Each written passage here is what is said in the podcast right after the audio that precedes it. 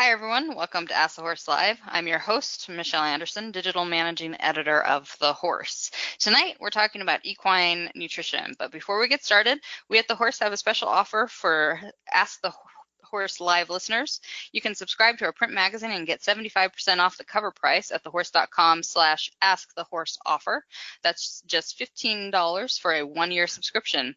You'll get vetted and accurate horse health information each month throughout the year.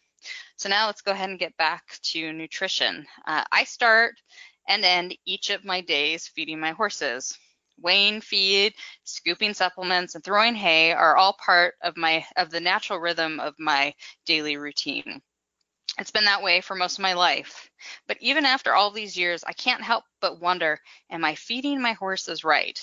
If you've wondered the same thing, then you're at the right place.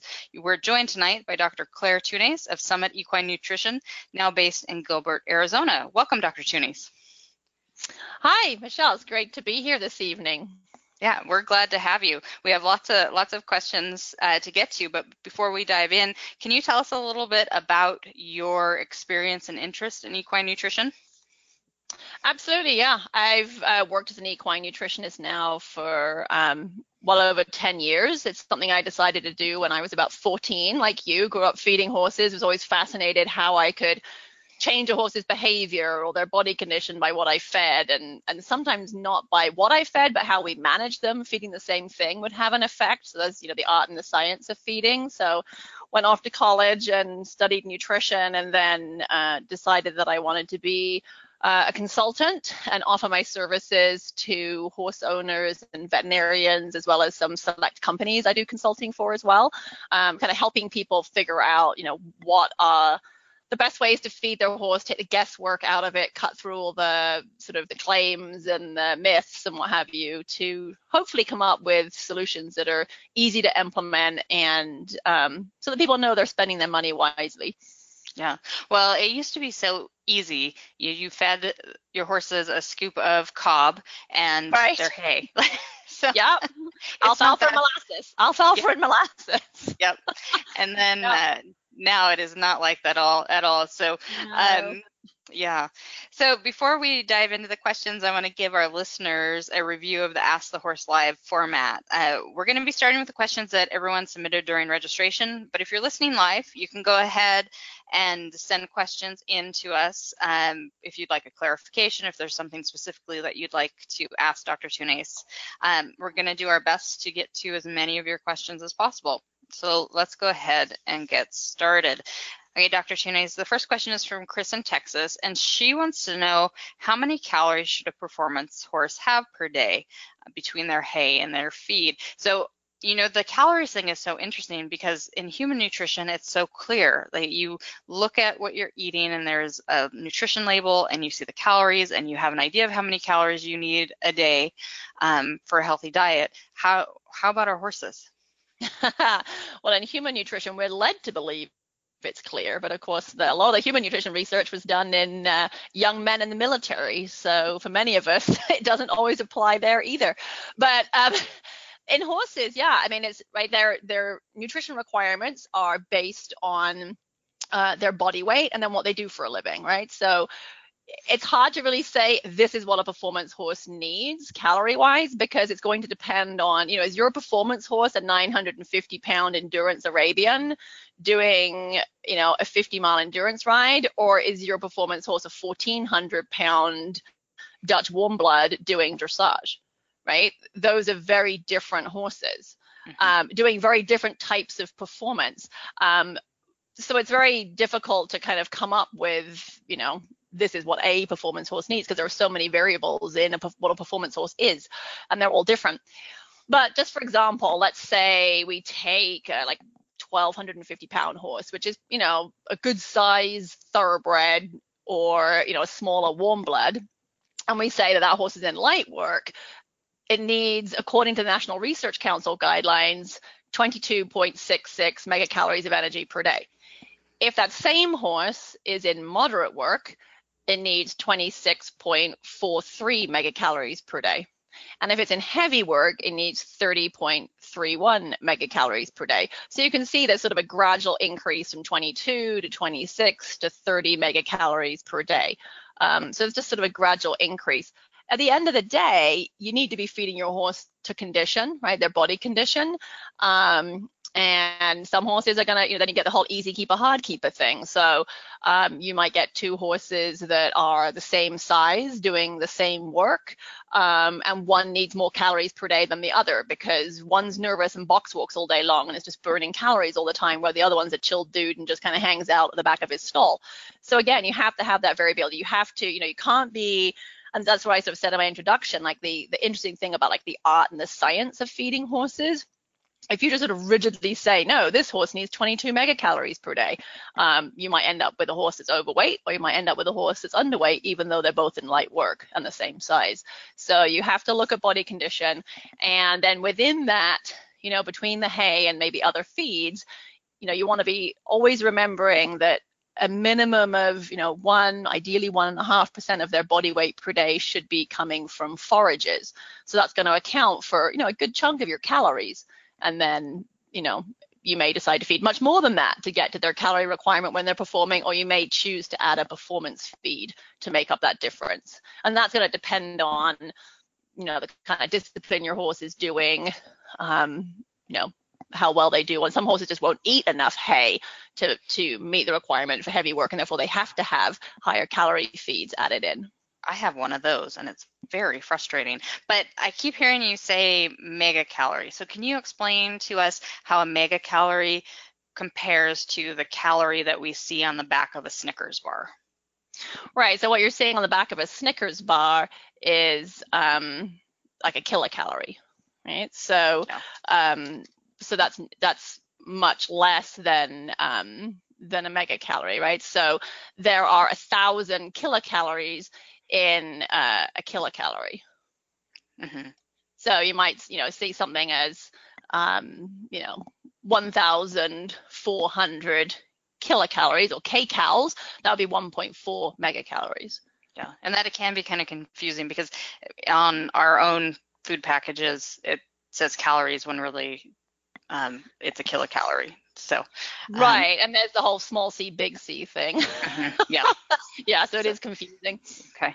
So our next question is from Nilla in Minnesota, and she says she has sandy ground and would like to know which supplements are recommended and most effective to prevent sand colic.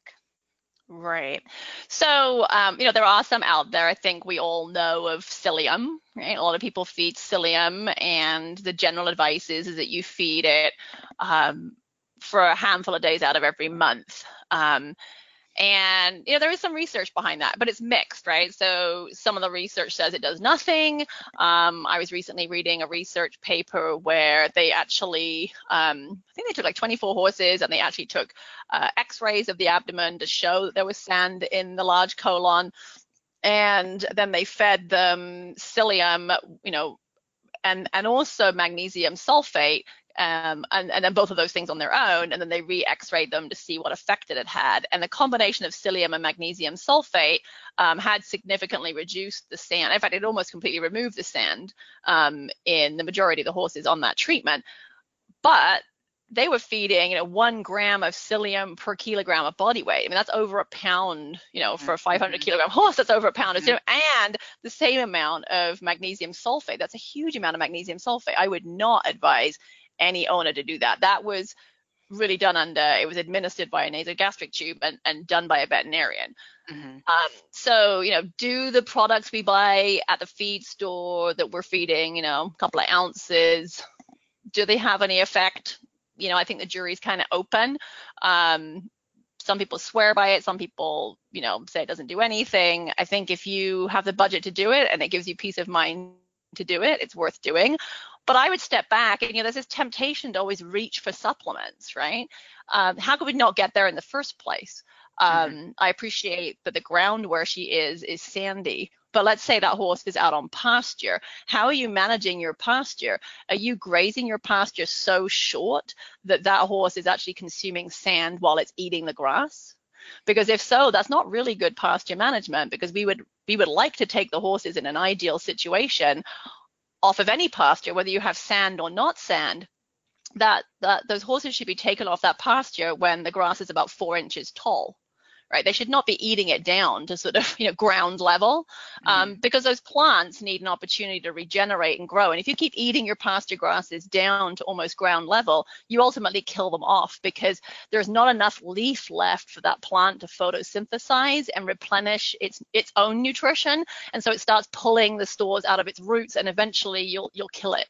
Um, so if you're on sandy sandy ground on pasture, you absolutely want to be managing your pasture in such a way that you take those horses off, um, not only for the good of the horses, but also to you know for the good of the, of the pasture. Um, if you're feeding hay, you know, how are you feeding your hay? Feed it in, you know, hay nets or large water troughs or rubber mats. You know, don't just be throwing your hay on the ground. And I see that uh, quite often, actually. I'm shocked when I see that people, I mean, even just like dirt, not even necessarily sandy soil, but just dirt. That's all going to potentially accumulate in the gut. So think about how you're, you know, providing your food um, and try and make it so you don't have a problem that you have to buy a supplement for, if that makes sense. Yeah. We have a follow-up question from Rhonda in the live audience, and she wants to know uh, about chia seeds. You mentioned psyllium. Chia seeds right. is another one, um, uh-huh. um, and I would ask about flax as well. Yeah, I haven't really seen any. Um, I'm not aware of any sort of real studies looking at that. And sand, I know people feel that they help, but but the thinking with the psyllium is is that it helps remove sand because it's a novel fiber and you're only feeding it at most a week out of every month. And you know the bigger benefit for feeding chia and flax is because of the omega 3s, mm-hmm. um, and therefore you want to be feeding that daily. And then the question becomes, well, it, does it lose then some of its efficacy as a sand clear product if if in fact it does that? Um, beet pulp is another one that people, um, you know, will feed beet pulp because they uh, believe it helps to clear sand, and and I'm sure in some cases it may. Um, so yeah, it's uh, but again, you know, it, it's and, and, they feel they're feeding beet pulp every day. They just see less sand, um, sand in in the gut. Oh. So you mentioned not feeding on the ground. Have you come mm-hmm. across the perfect horse feeder yet? The perfect trough. well, you know, I, I do see, um, yeah, perfect trough. I mean, yeah. that's a that's sort of a there's so many different variables people want in troughs, but um, you know, I do see interesting feeders out there. I mean, there's such a slew of different, you know, types of hay nets and hay bale feeders. Um, you know, automatic pellet dispensers I love, and you know that's an interest you know those are always an interesting way to solve a number of problems.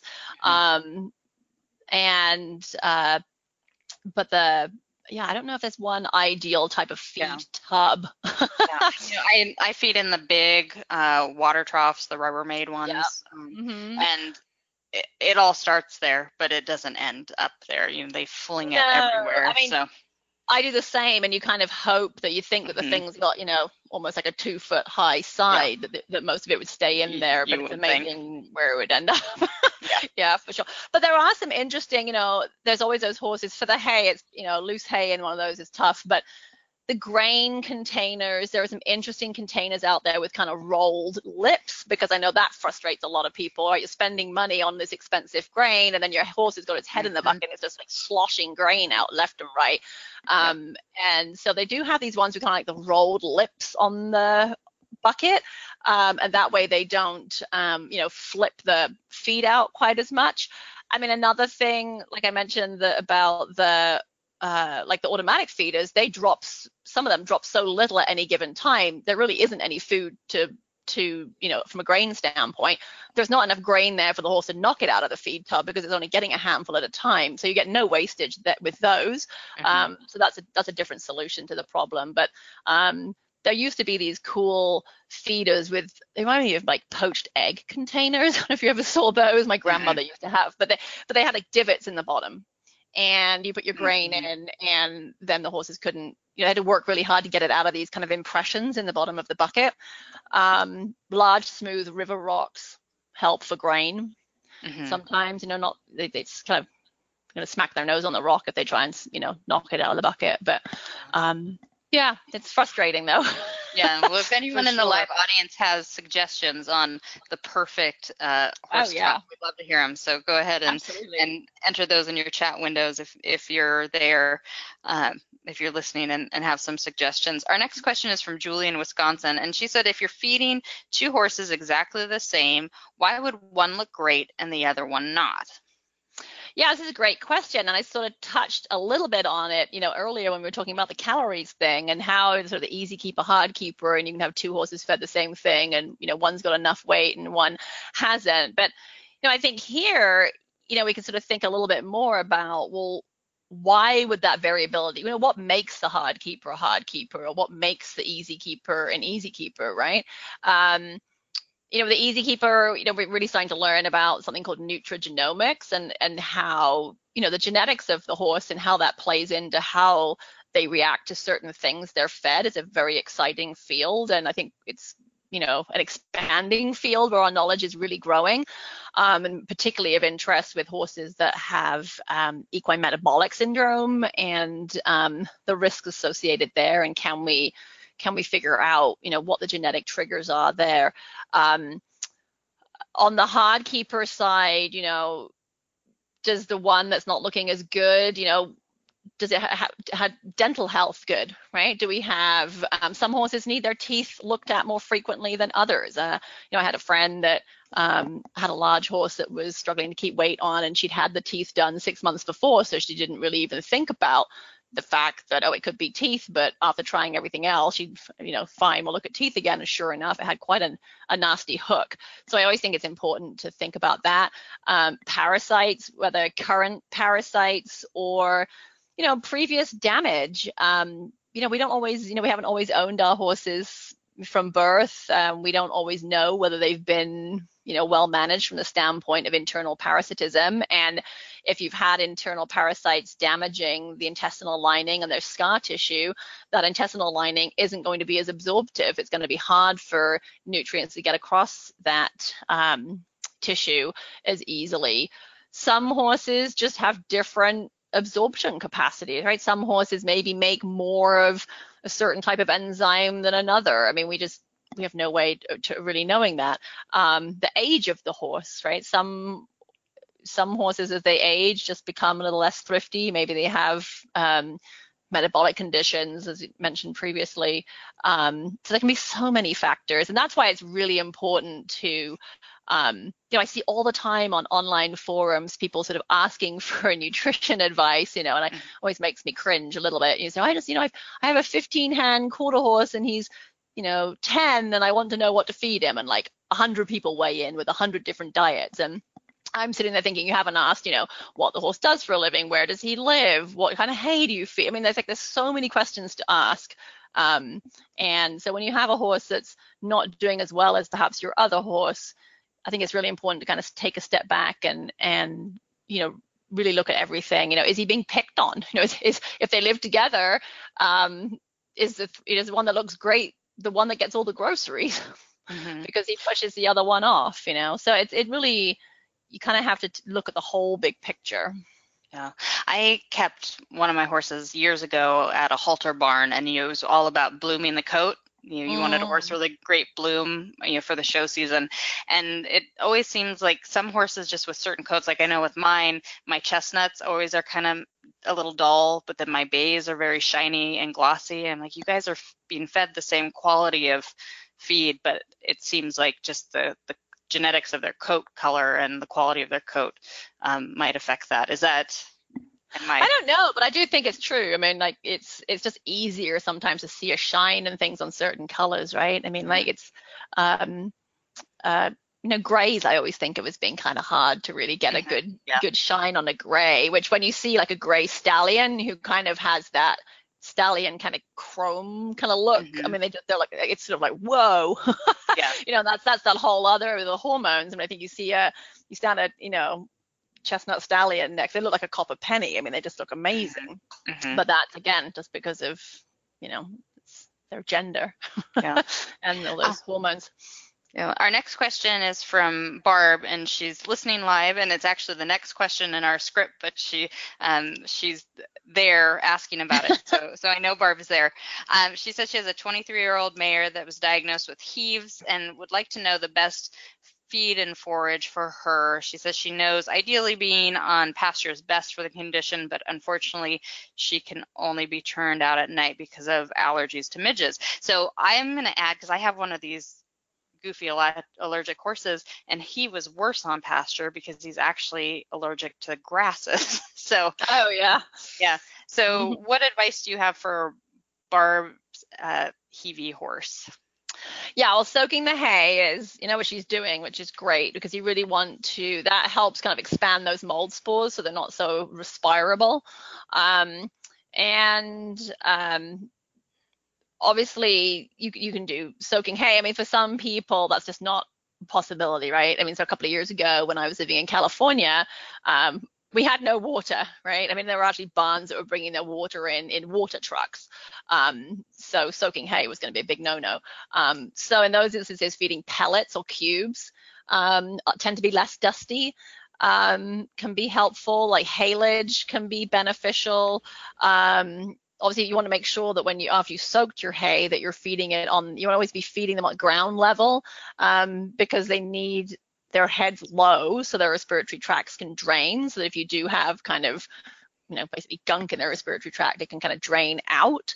Um, you know other barn management things i was in a barn yesterday and you know one of my big pet peeves is leaf blowers in barns mm-hmm. and you know blowing the aisles to get rid of all the dust. Um, I mean that's just you, just really want to cut down all dust in the environment, right? So the research coming out of Europe is really suggesting um, actually that in general performance horses should not be bedded on straw not just horses with heaves but like any performance horse just because straw tends to be um, higher in um, you know, these, these, mold spores and things which aggravate the respiratory tract. So definitely if you have a heavy horse, think about the bedding you're keeping them on.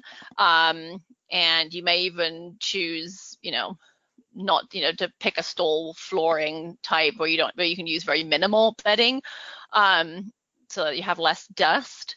Um, again, when people are mucking out stalls, um, doing it in a way that minimizes dust. So you're not sort of merrily throwing the bedding around all over the place mm-hmm. um, with the horse in there. Um, so that's, uh, you know, as I said, the leaf blowers are bad because they just like they make all the dust airborne. Um, so if your horse is one that isn't going to do well because he, because it has heaves and hay isn't a great choice for your horse, can you go to an all pellet diet? Can pellet yeah replace your Absolutely. forage or your yeah, hay forage as forage? Yeah, I mean, I'll be honest. I was never really much of a pellets person because, as we all know, you know, horses evolved eating pasture, chewing all day long, long stem forage, what have you, keeping them busy. Um, chewing secretes saliva, which buffers stomach acid. The fiber in the hay cre- creates a nice mat on the surface of the stomach acid to kind of stop it splashing up and so your ulcer risk goes down. So I was never a big fan of, of pellets just because they take longer, I'm sorry, they take less time to chew and less, you know, there's less chewing, so there's less saliva, there's less stomach buffering, they're standing around for longer with nothing to do. Um, so they were never my go-to for, for the majority of horses. And obviously, there's going to be horses with poor teeth where you, and, or, you know, this situation like with heaves where you don't have a choice, right? It's the lesser of two evils. But, you know, then when I really started researching um, automatic pellet feeders, I realized that these uh, feeders, you can program them to deposit pellets at intervals. So you can basically, you know, drop a pound at 8 a.m., you know 9 a.m 10 a.m 2 p.m what have you all through the night and simulate grazing. And then you've got chewing at hourly intervals or whatever throughout the day depending on how you program it. So now i'm not so concerned about you know feeding a pellet only diet. Um, you know and i do know barns that that's especially here in arizona um, we have a number of barns that um, feed only hay pellets. And I always get this question about, well, what about fiber? You need fiber. And we have to remember fiber is something on a cellular level. It's not big chunks of hay. Mm-hmm. Fiber is a, you know, it's a carbohydrate. It's a, it's a tiny thing. Um, and horses don't really appear to be like cattle need some long stem fiber for what we call scratch factor. Scratches the inside of their rumen stomach and it's very important for keeping the lining of that stomach healthy. It doesn't seem like horses um, that that's as important, but certainly, um, you know, I'm always a big believer in if you can even feed you know, a couple of pounds of long stem hay, it's probably beneficial. But there are many horses out there that do very well on pellets. And I think if you can feed them in a way where you can really make a lot of small meals, um, it can be quite, you know, it, it can be a good way to feed. We have a question from the live audience. Tara wants to know what kind of automatic pellet dispensers you personally like. I personally like ones called iFeed. Um, and the reason for that is that um, not only can you dictate the time of day they get fed, you can dictate the amount. So I can say, I want to feed at 8 a.m. and I want to do, there's a little dial inside. And you could turn that dial to like 8. And what that means is that at 8 a.m., it's going to drop eight two ounce servings of whatever feed you've put in it. So you don't get the whole pound as one big whoosh. You get two ounces and 30 seconds later, you get two ounces and 30 seconds later, you get two ounces. And so that pound is split up into eight two ounce handfuls distributed over a number of minutes. And so they literally only get a handful at a time. Mm-hmm. So, and I, I believe that's the only one that does that. But, you know, there are a number out there of different ones. We have a question from Isabel in our live audience, and she wants to know if you have an opinion about feeding organic versus non-organic selenium uh, via supplement. Ah, yeah. Um, yeah, it's so we often our inorganic sources are sources like sodium selenite or sodium selenate, and the yeasts are often labeled as selenium yeast. Selenium yeast is going to be more absorbable, it's more bioavailable. Um, and that worries people, right? They think, oh my, because everyone's heard that selenium, of all the minerals, has the potential to cause problems at a much lower concentration in the diet than the other minerals. So right? let's let's back up and yeah. Uh, and talk about what selenium is, because um, I, I realized yeah. after I asked that question that we were we were jumping over something. Yes. Let's talk about what selenium is and and why it can be risky, or in my area where we don't get enough, why horses need to be supplemented with it. Right. So selenium is a trace mineral, um, meaning that it's required in very small um, milligram per day quantities versus say a macro mineral like calcium which is uh, required in gram quantities so they really are they're often called trace minerals because you need them in you know tiny trace amounts and um, and so selenium is a selenium is a trace mineral. Now, most so other examples of trace minerals would be copper, zinc, iron, manganese, iodine. These are all trace minerals. Um, and most of the ones we think about, copper, zinc, manganese, and iron, um, have very high upper tolerable levels as far as you'd have to feed an awful lot of them to really cause a problem. And and even when you feed a lot of them, um, they're not so much toxic as they just start having negative effects on the absorption of other minerals. Um, so, for example, um, you know, the upper tolerable level for iron in the diet is 500 parts per million in the diet, meaning that for every kilo of feed you feed, um, you could feed 500 milligrams of iron. Right, that's the point where above that you're, you're really running into you know potential problems and you know we and iron is one where we, we try to stay well below that because iron does actually accumulate in the liver and can actually cause problems. But then if you compare that to selenium, um, you know, selenium we really try to keep down around, um, you know, more like um, sort of like two parts per million in the diet, right? So which would be two milligrams of selenium per kilogram of diet that you're feeding. That's kind of at that point it's that's where you that's why you run into toxicity issues. So you can see there's a huge difference there, right, mm-hmm. between iron at 500 and selenium at two. Um, and people need to understand that's not two milligrams in the diet, that's mm-hmm. two milligrams per kilogram of diet. they're two very so before anybody freaks out because they're going, oh my gosh, I'm feeding three milligrams of selenium. that's that's it's if you've got you know one or two milligrams of selenium in your entire diet, you're fine.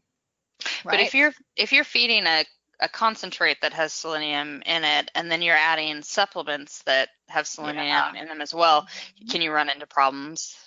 Absolutely. And in certain areas of the United States, anyway, we have certain areas that are um, soils are quite high in selenium. Um, and so the hay can be high in selenium. Um, and uh, I've definitely run into some hays that are, and it's interesting. I mean, you mentioned, I know, you're, you know, you're in an area up in the Pacific Northwest, which is known to be low in selenium. However, I have clients in the Pacific Northwest whose horses have tested high in selenium. And they're yeah. not actually going overboard in their selenium. So I'm actually a big believer in uh, testing horses' selenium levels um, so that you know because it's you just sometimes you just don't know. And even within the low areas there can be i learned this when i lived in california um, we were fairly generally typically low. The majority of the hays that i tested came back with selenium levels that were so low the lab couldn't even detect the selenium. And then so i got to the point where i'm like oh we're in a low area. Then i went and tested a hay and it came back um, I think it was like 1.5 parts per million. And I was like, whoa, hang on a minute, like that's not low, that's quite high when I'm feeding, you know, good amount of that hay. Um, what happened? So I talked to somebody and said, well, yeah, there are these little pockets where the selenium is known to be higher. Um, so if you can't test your hay, you can test your horse and test blood work and find out whether or not the diet you're feeding is providing adequate selenium. And you know, getting back to the the question of organic versus inorganic, people worry about the organic because it is more absorbable. However, that also means that it is taken up into like muscle tissue more easily and kind of, you know, ferreted away by the body for one of a better expression. Whereas the inorganic tends to spend, you know, tends to be circulating around um, and, you know, can potentially, although it doesn't get absorbed into the body as easily once it's in the body, um, it's kind of out and about more and has the potential to actually, you know, be more likely to cause a an issue than the selenium yeast. So um, the selenium yeast is, you know, is perfectly safe. But yes, you're right. The selenium is definitely one that I will add, you know, add up all my sources of selenium to kind of see where I am. Uh, we have a question from our live audience. Marilyn grows her own hay, and she says it tests at only 8% protein she supplements with a whey protein isolate. Uh, mm-hmm. Is there a, another way to supplement protein that isn't a dairy type protein?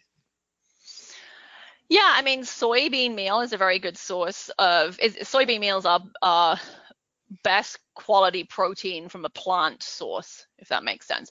And when we're talking about quality of protein, we're talking about the proportion of the essential amino acids that are in that protein, right? So horses actually don't have a protein requirement. I mean, we say they do, and all of the books you'll read will always talk about a protein requirement, but actually what they have is they have an amino acid requirement, and the amino acids are delivered by the protein, right? The, the amino acids are like the letters in the alphabet and the proteins are kind of like words, you know, in a mm-hmm. sentence, right? So, um, and the horse can make some amino acids himself. Um, so those are non-essential. Non-essential nutrients can be made by the horse, uh, whereas the essential nutrients have to be in the diet because the horse cannot make them. And so there are these essential amino acids that must be in the diet and when we look at a protein source and we say, okay, well, of all the amino acids that this source of protein is bringing to my diet, how many of them are essential and how many of them are non-essential? And the greater the proportion are essential, the better the quality that protein is. And so soybean meal um, is the kind of best quality protein source that we have um, for horses. And obviously whey protein isolate is um, also very high quality, but um, it's a it's very high in what we call branch chain amino acids. Um, so like valine, isovaline, um, which are very useful for muscle mass and helping to build muscle and support muscle because much of our muscle is a lot of branch chain amino acids in our muscle tissue, but it's not going to be such a good source of lysine and methionine, especially as um, whey protein isolate is very expensive. And so, you know, most of the time you're probably feeding it in, gra- you know, sort of 50, 60 grams, maybe 100 grams, but I mean, it's, you know, it's expensive. And versus, you know, if you're feeding soybean meal, um, it's much cheaper and uh, you're getting a much more broad spectrum of amino acids in that than you might be from your your whey protein. Whey protein's great if you have horses that like you're already feeding a soybean meal, like a ration balancer with a lot of protein in it, and you're still struggling to build top line, um, then the whey protein sources can be very useful um, for helping kind of build that top line. And there is some research on, there are some products out there that have some research on them that show that they help support, you know, top line and muscle development, and they do have a combination of soy and, and whey protein in them. Yeah. Um, you know, other source, another source that's becoming pretty popular is hemp, um, and that's a very comparable profile to soy. And I know some people don't like feeding soy, um, mm-hmm. and so hemp's another plant-based alternative. It's not quite as good as soy, but it's you know it's fairly close. Yeah. So you mentioned ration balancers, and that was going to be my question. If you have a, a lower protein hay, and that's you know obviously if you grow it yourself, that's the hay that you have, um, is adding a ration balancer the solution to making sure the horse gets the nutrition they need. And I think we probably should go ahead and, and define what a ration balancer is so that people understand yeah, that. For yeah. sure. Yeah. I mean, it is certainly like just the easiest one-stop shop solution, right, to what's not in your hay, not just from a protein standpoint, but across the board. So what a ration balancer is, is it's a very concentrated feed that has a very small serving size because it's so concentrated. So you only need to feed one or two pounds per day. It is formulated so that you only have to feed one or two pounds per day, and you get all of the vitamins and minerals and nutrition in that quality protein in those one or two pounds, right? Versus say your performance feed, which has a serving size of like minimum serving size of maybe six, you know, nine pounds of feed per day, you'll get the same vitamin and mineral quality protein from those six to nine pounds per day. But the reality is, is very few horses actually need six to nine pounds of performance feed per day. So what happens is, is people end up feeding those performance feeds at one or two pounds per day. Their horses look great because the calorie intake is correct, but they're deficient in key nutrients because they're not feeding their feeds correctly. So um, if that's all the amount of commercial feed you need in combination with your hay to have your horse in the correct weight, then a ration balancer is a much better choice because it's so highly fortified. Mm-hmm. And I think that it's important to consider that the ration balancer is the bag, the 50 pound bag is going to cost a little bit more right. than your um, your performance feed possibly right. because it's a much smaller serving size. Right. And I, and I do get that, right? Because people buy a bag of performance feed, which I don't know, because it's all different across the country, but let's just say it's 20 bucks a bag, right? And you should be feeding six, nine pounds per day.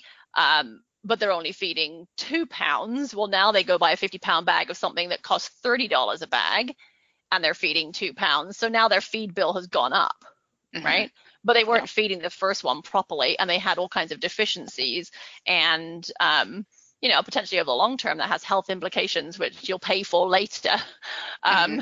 so you're not really saving yourself any money and i think it's worth just you know mentioning 8% protein is not overly high protein but horses don't need as much protein as we think they do you know i think there's this sort of misconception that horses need a lot of protein right and I rarely see a diet that's deficient in protein, even when the ration is only the hay is only 8% protein. Um, certainly, if you're restricting the intake of the hay and you're, you know, you're an easy keeper and you're barely, you know, you're feeding on that really low end of intake and you've got a lower protein hay, yes, you might be the low end. The bigger issue with the low protein hay is that it may also be, it may be low protein because it's more mature and therefore that protein may not be as available because it's bound up inside cells with a lot of complex carbohydrate mm-hmm. that requires microbial fermentation in the hindgut in order to be able to access it. So by the time you've broken down the cell wall to release that protein, you've missed the part of the digestive tract where protein gets absorbed.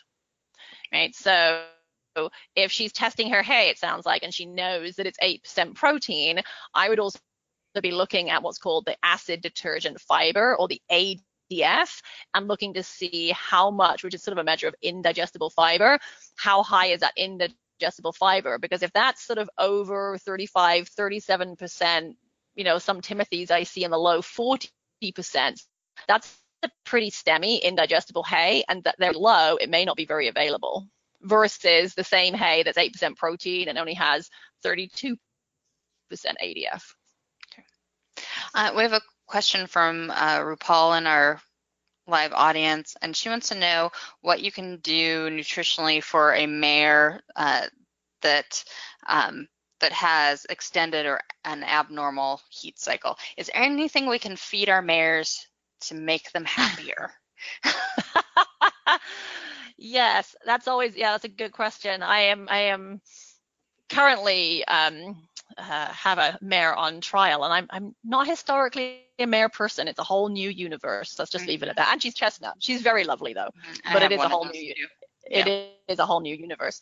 Um, heat cycles. I'm not really aware of anything um, that really helps with heat cycles. Um, you know, there are, and again, this is not necessarily backed by any solid science that I'm aware of, but there are um, some people that feel that like feeding, I mean, you know, it's all the red raspberry leaf type things mm-hmm. that are supposed to help the slightly grumpy mares or opinionated mares. Um, but the chasteberry, the Vitex, uh, Evitex type products, um, you know, they claim to help uh, to sort of regulate hormones. And um, again, I don't know, I'm not really aware of any sort of good solid science in them, but I certainly hear people, um, you know, feeling that they are um, have an effect. And I and I know uh, people on the human side that also the midwives and things who use them for patients to help modulate hormones. Um, so that might be worth trying, but I'm not really aware. I mean, just you know, I always come back to just you can't go wrong with a good balanced diet, right? And just making sure that all your T's are crossed and your I's are dotted as far as all your trace minerals and vitamins and vitamin E, especially if your horse is on a hay-based diet. Um, a lot of horses are faced with vitamin E deficiency. Um, so just you know making sure there's nothing missing. Um, and so she has no excuses really from a nutritional standpoint. she'll, she'll find other excuses. I, I know. um, so once you, if you feel like there's a, an issue with your nutrition program for your horses, or they just aren't looking quite the way you want them to, and and you make a change, how long should it take to see or see results from that change from the change of the feed, whether it's the little shinier coat or the little better top line or um, better body condition. I would definitely, I would definitely be wanting to see a bit of a difference in a month. Okay. So it yeah, does seem like sure. it happens fast, fairly fast. Yeah, I mean, I've seen changes in in like coat color in two, you know, certainly three weeks. Um, I sometimes get people calling me and saying, "Oh my gosh, it's like totally changed color." Yeah. um, you know, so yeah, it, it, can be pretty rapid. Um, and the trick is, you know, but it's it's always better to go, you know, especially with weight gain or loss, slow, steady, patient. Mm-hmm. Right? right, is always a much safer way to go. I don't worry about coat color changes. That's a little, you know, that's but like weight loss. It's great if your horse's coat changes color in two weeks, awesome. But um, you don't want to see radical weight differences in in two weeks. That's, you know, slow and steady wins the race on those. Uh, Sherry's in our live audience, and she wants to know if there's a best diet for horses prone to white line disease or seedy toe that would help promote healthy hooves and a healthy uh, lamina. Yeah, seedy toe can be really frustrating. Um, my mother had a horse with seedy toe when I was growing up, and it just seemed to come and go. And um, I think, you know, I always again come back to why why you know what's causing it, right? So it's important to have a discussion with your farrier and also possibly your vet, right? You know, is it mecha- is it is the cause mechanical? You know, is there something with the breakover of that foot or stresses on that foot that is stressing? Um, I mean, basically, you know, white white line seedy toe is where your hoof wall is separating from the sole of the of the foot, right? So you're getting this stretching sort of in a lamina. What's causing that? Is it mechanical, where you've got like shearing forces or what have you that's pulling that wall away from the sole? Is it the result of infection? If it's the result of an infection, you know, why is there a there shouldn't be a gap between the wall and the sole. It should be really nice and tight, right? Those lamina should be super tight. So why is there stretching there? That is a, you know, especially depending if you have a horse that's kind of a thrifty type of horse, that's always a little bit of a red flag for me. And um, I would be having a conversation with my farrier and my vet about, you know, is this possibly remnants of some low level laminitis that was mm-hmm. kind of subclinical? Because we're really starting to realize that there's a lot of subclinical laminitis out there. Mm-hmm. And it's not getting it's not getting caught. Um, and it's the you know it can be the beginning stages of well not the beginning stages but these horses can have metabolic issues insulin resistance that hasn't been diagnosed yet and they're getting these low level subclinical laminitis cases um, and it's presenting as abscesses or it's presenting as white line or what have you and these are those first warning signs and it kills me when those get missed and suddenly you've got full-blown laminitis and foundation and rotation and it's devastating. Having said that, getting back to like the nutrition, um, you know, big things for feet, zinc because it's needed for um, the the hoof cell walls. It helps uh, with cell production. It also impacts the synthesis of like the keratins, as well as helps with the generation of the cement that holds those cells together. So if you don't have enough zinc in the diet, you kind of get weakened um, cell structures.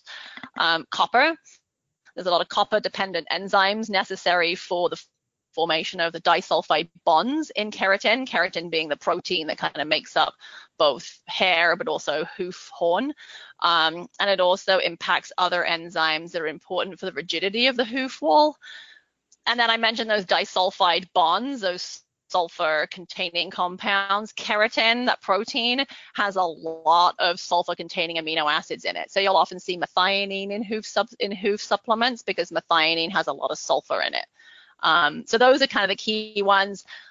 A little bit of fatty acid um, because that helps with pliability. Like you don't want the hoof to be so rigid, right? It has to be able to kind of, it has to be able to stretch and shrink and, and not crack or separate. See a little bit of fatty acid in there to kind of help um, with that. Um, biotin, yeah, jury's kind of out sometimes. It helps, sometimes it doesn't. It's it's better for shelly feet, um, and it takes a long time to have an effect, but it's pretty cheap. So, um, and it's great for manes and tails that snap as well. So sometimes it's beneficial just to put some biotin in. It's not super expensive. Okay. Um, the other thing I would add is keep keeping the environment clean too, right? Mm-hmm. That's important too. So. Yeah, from from the management side. Um, Absolutely, yeah. Yeah. Uh, we have a follow-up question from Nilla in, our, in the live audience. She said that uh, you mentioned testing for selenium. Um, do you mm-hmm. have do you recommend testing horses for other mineral or vitamin levels, or is testing the feed a better option? Definitely test for vitamin E. I think that's a really important one um, to be testing for.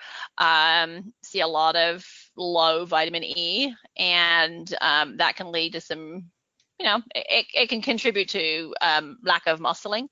Um, it can also contribute to some pretty significant conditions um, like uh, equine motor neurons disease. So having enough vitamin E is really important.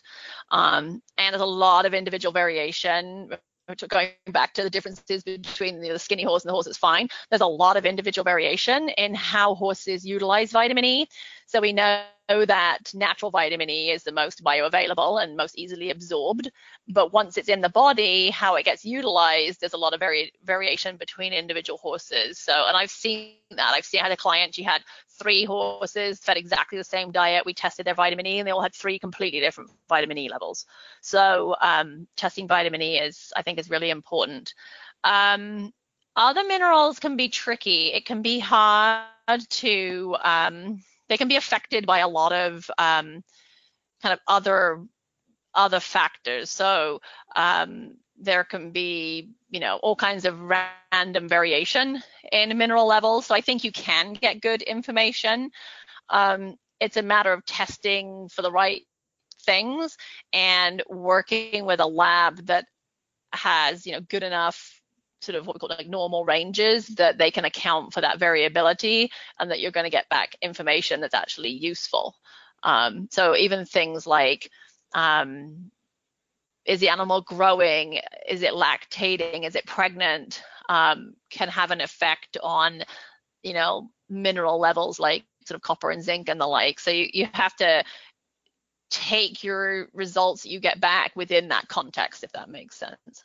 So I typically don't do, I mean, I'm not a veterinarian, so I don't do any actual blood draws or anything myself, but I typically don't do a, a lot of like mineral type analysis. I, you know, recommend people get their vet do mineral analysis. Um, we'll sometimes do a, you know, do like a CBC and a general blood panel just to kind of make sure everything's working the way it's supposed to. Um, but normally I just really rely on on the diet because they only come, you know, they only get their minerals from their diet. So if the diet's lacking, the chances are they're going to be low too. So we always start kind of start with the diet. But if I have, you know, strange things going on where we can't quite figure out um, I just had one um, just this week. Had a, a, client call me about a horse that's had shifting lameness issues. Um, diagnosed, tried, you know, working it up all kinds of different ways. Ended up having a, um, you know, nucleus nuke scan done on it, and uh, really low bone density in some of its bones.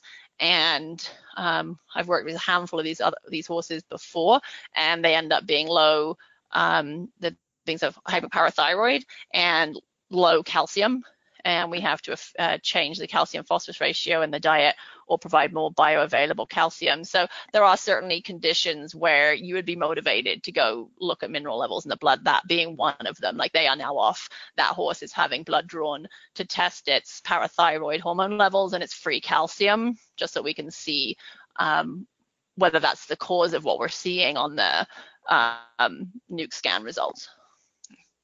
Uh, we have a question from Alan in our live audience. He says he has drafts that get too, pa- too fat when they're out on pasture. How can he manage that? Uh, yeah, that's always a ch- pasture is a blessing and a curse, right? Many of us would love to have pasture, I, but it has its own challenges. Yeah. I know. Um, really, a grazing muzzle is your friend. Um, they research done on use of grazing muzzles has shown as much as it's like 83% reduction in um, grazing intake. Uh, all those things we used to do, which we, you know, all those things we used to do, like, well, instead of turning them out for eight hours, we'll just put them out for four hours and they don't get any skinnier. Well, we've done research on that, and what we found is they just eat faster. Mm-hmm. And it's kind of like we, we kind of knew that, right? yeah. I think we kind of knew that. So they learn that they're not going to be out there as long, so they just eat faster.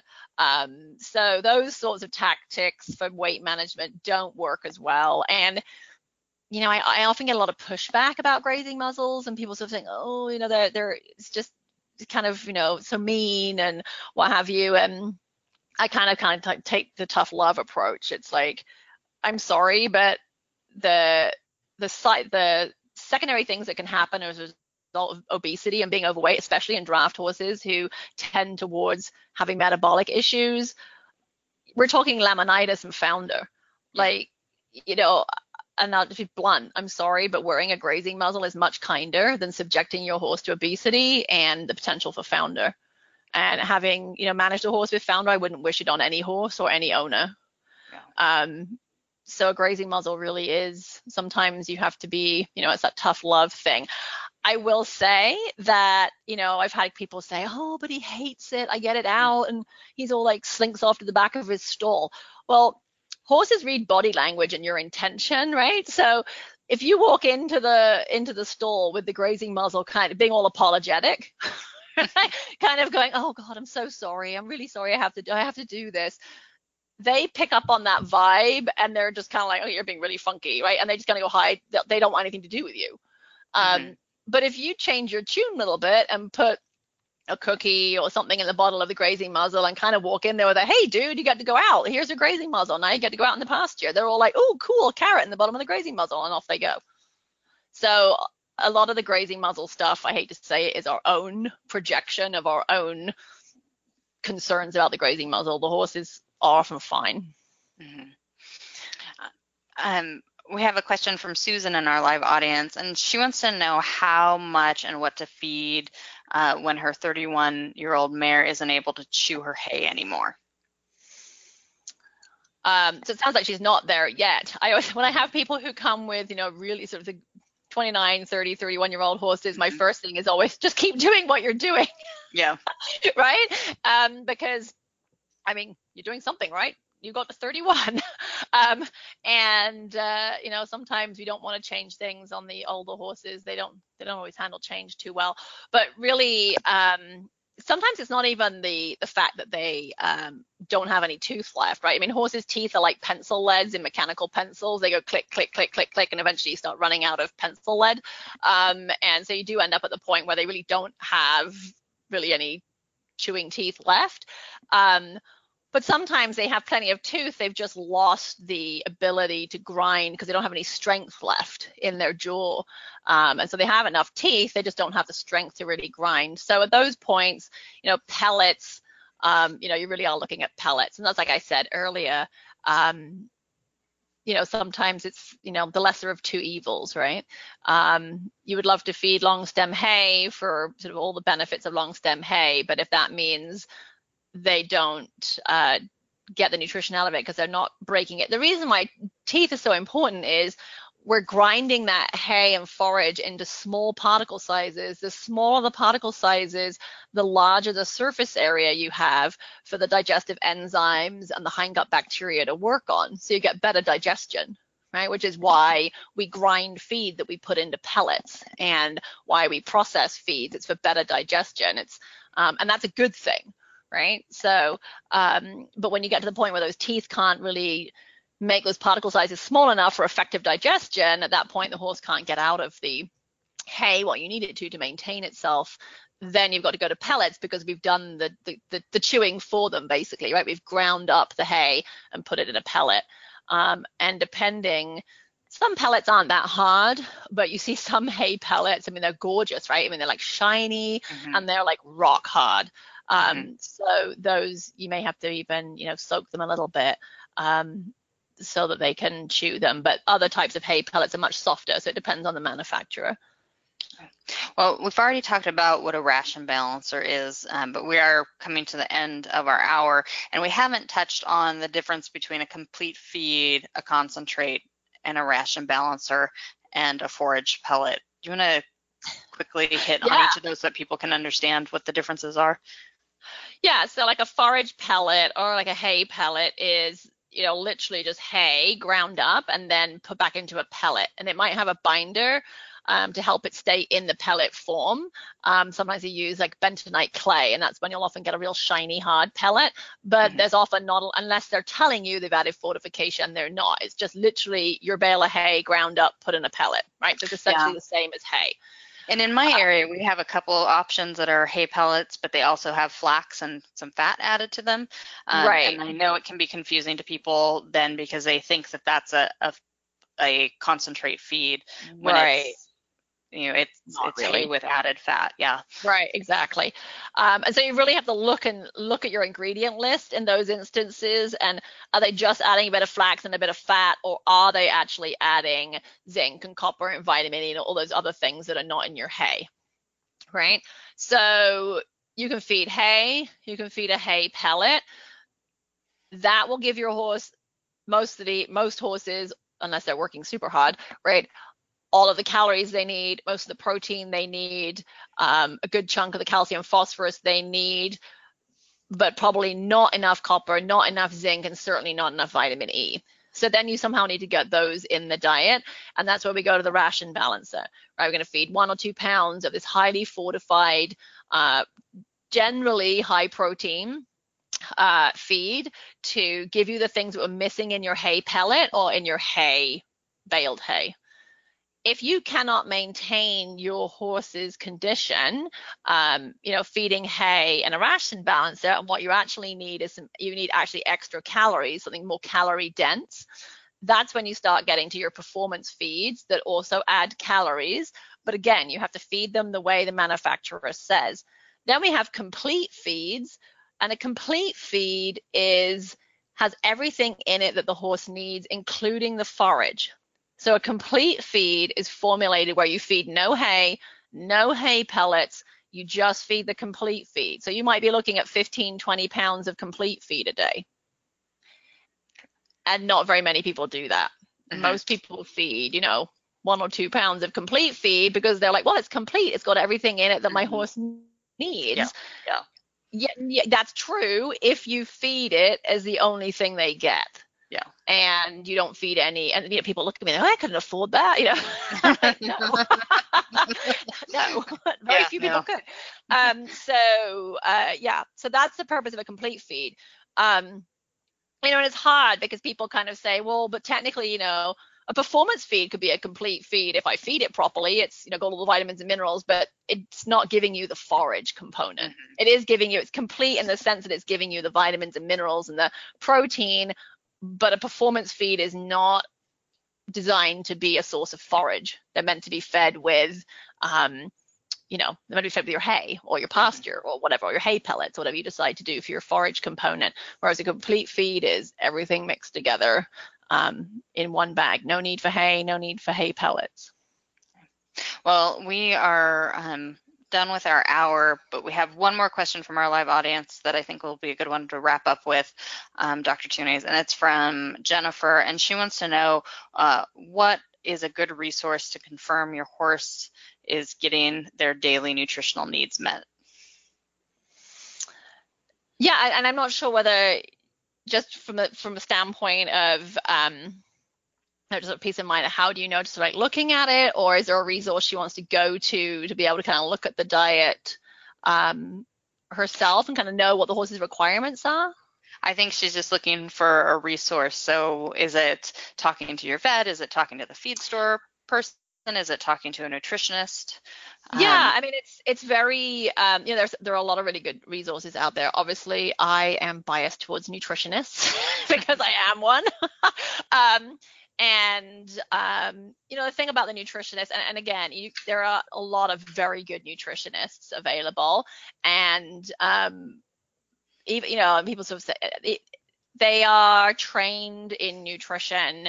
Um, you know that's what they do. They work solely in equine nutrition many of them. And um, those working for companies have a lot of you know excellent um, advice and experience that they can give you and many of them will give you advice um, and good information you know about nutrition in general without trying to get you to feed their company's feeds so don't be put off by um, you know nutritionists working for companies because they i mean I know many, many of them, and they're all excellent, excellent nutritionists, and they will give you very good advice. Um, your veterinarian can also be a very good um, resource for you, but it's also worth asking your veterinarian, you know, how much nutrition training have they had? Some have had um, you know, fairly good nutrition training, right? They maybe did a bachelor's degree in animal science and took a, you know, an entire equine nutrition class as part of their bachelor's. Um, some of them may not have done. Some of them may have actually got a master's degree in animal nutrition before they went to vet school.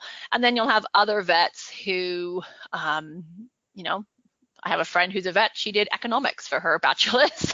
um, never took an equine nutrition class as an undergraduate, and um, got a handful of classes in vet school, but that's the extent of her nutrition training. And um, obviously, you know, she's she's not going to know as much about nutrition as a veterinarian that has gone out of their way to study nutrition either by doing a master's or, um, you know, even who took an equine nutrition class as an undergraduate. So I think it's important to understand that the level of nutrition training the veterinarians have um, really varies between veterinarians.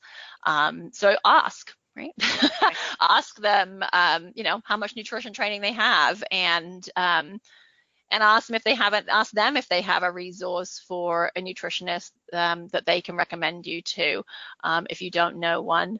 Um, there are a number of us also uh, nutritionists who um, sort of work on our own and, and work directly with clients in a um, not paid salary by feed companies. So you can, you know, look online and find people that way. Um, some feed store staff are very good, others are not so good. Um, and I've certainly put diets together for people and given them an explicit list of this is what you have to feed, and they've come back from the feed store with something different. And I'm like, how did that go wrong? And they're like, well, I spoke to Joey at the feed store, and what he said I really need, and I'm like, oh my goodness. Joey is in high school, and so yeah.